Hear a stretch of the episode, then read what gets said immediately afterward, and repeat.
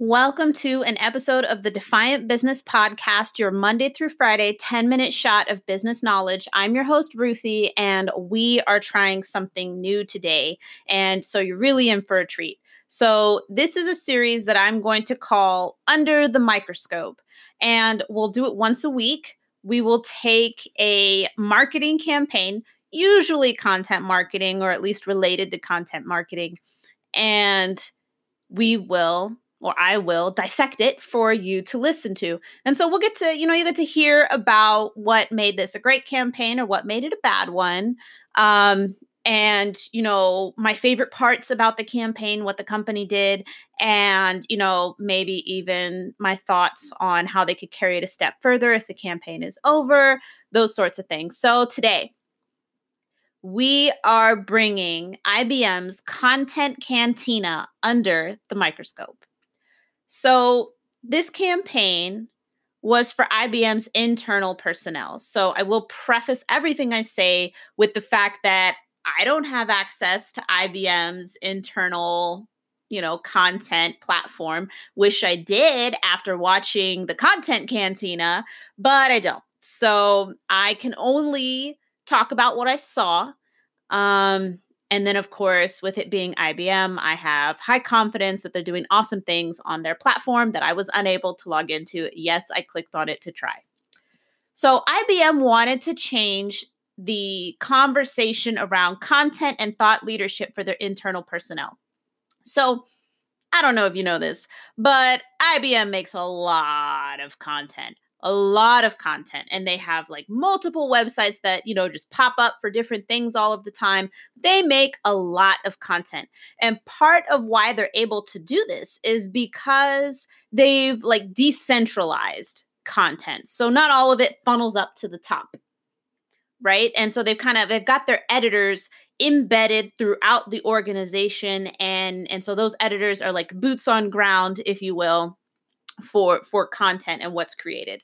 And so the tagline for the campaign is let's rethink thought leadership. Simple to the point and great I think for a company like IBM who would be considered a thought leader in many of the industries that they're involved in that they've dipped their toes in or that they're full on, you know, headfirst dive that they're involved into or involved with. So IBM clearly identified their audience they had about 300,000 internal personnel that they were trying to speak to. And what they wanted to do was reach those people outside of their typical internal communications channels. They wanted to inspire more storytelling. And so that's how they came up with the Content Cantina. I love it. I love how it immediately gets your attention. Um, the actual content itself, it's a talk show right? It's a talk show that, and the setting is Star Wars. You hear the Star Wars theme playing, and then in the background behind the talk show host, George Hammer, who happens to be IBM's chief content officer, um, in the background, you can see a Star Wars setting.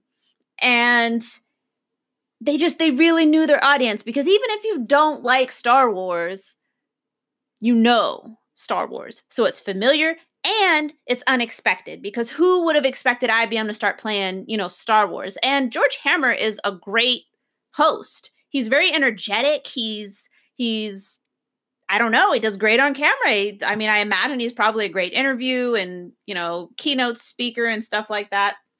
So the results. And this is one of my favorite things is when you look at these campaigns they often talk about their results which is fantastic. It gives you an idea of what it can be like when you do something that's kind of contrarian in your marketing right? So contrarian marketing is kind of like a, a low-key buzzword or buzz phrase um, but it just means that you did something different. You did something that people weren't expecting you to do. And so within your industry you can get inspiration outside of your industry bring it in and do something contrarian, right? You zig when everybody else zagged, and that's why people notice you.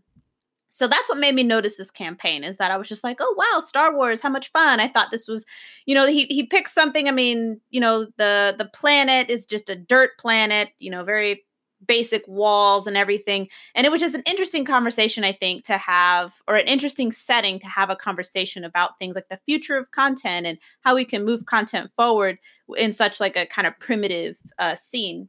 Anyway, so back to the results of the campaign. So once they started posting this content, these talk show segments of George Hammer in, you know, speaking with these incredibly serious thought leaders within the content marketing space, their LinkedIn post engagement went up 130%. Wow. And you know, engagement that's likes, that's comments, that's shares, and then searches for IBM's content on the topic of content marketing went up 100%. And that's huge. I mean, especially when you consider the number of people looking for content marketing, but then also the people who are out there like me, me posting about content marketing or posting about content in general and marketing and messaging. So to have their people searching specifically for IBM's content related to content marketing is huge. It goes up 100%. That's amazing. And then one of the other things they noted was that campaigns that used their identified best practices and thought leadership, they saw a 23% increase in ROI and $5 billion in, you know, revenue and leads, right? So that's what they've got, you know, in their their funnel now. So that's I mean, can you imagine? I mean, I can't imagine that much money. But wow.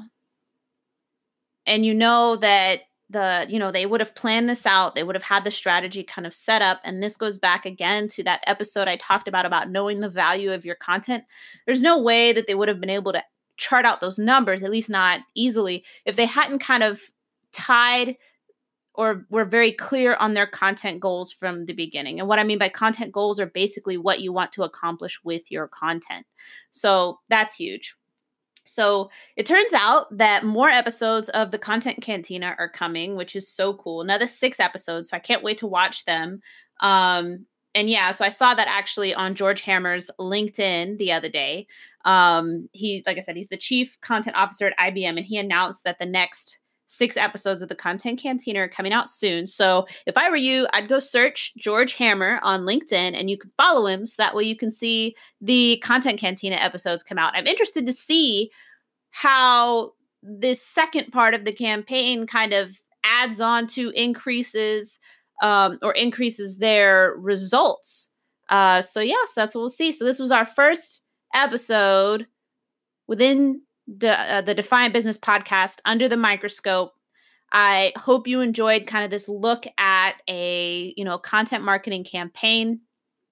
Um, I guess one more note is that I obviously cannot see what they did with this content um, on their internal processes. But if it was me, or in their internal platforms, but if it was me, you know, there would be written content. I would make snippets for sure. If people showed a particular interest, that might be the inspiration for a white paper or further research. Anything I could do to help my identified audience, the 300,000 IBM personnel, um, if they show an interest, then I'm going to keep, you know, going on that vein. I mean, but that's just me, and they've got a whole team over there. I'm sure. I'm sure they're doing wonderful things inside the platform that we can't see. But so that's been an episode of the Defiant Business Podcast. Thanks for listening, and we will see you next time. Build relationships and also end up building those backlinks. They're incredibly valuable because, as I said, they communicate to Google that you're awesome. So, over time, the more backlinks a particular page has, it will climb up in the search results. So keep that in mind. Backlinks are are valuable to you, but you don't just want any backlink. You want valuable backlinks. So you'll have to go back sometimes and and put no follow, which you can Google, but you can no follow certain links so that way um, they can't link to you anymore if they're spam links, which you definitely don't want. All right. I know I've given you a lot to think about, so I'll go ahead and let you go. This has been an episode of the Defiant Business Podcast, and I'm your host, Ruthie, owner of Defy the Status Quo. You know, wherever you find this episode, video, leave us a comment. Let us know what you think. You always love this sort of feedback. And if you have a question, go ahead and leave us a message, either voice message or a comment, and letting us let us know what you'd like us to talk about next. See you next time.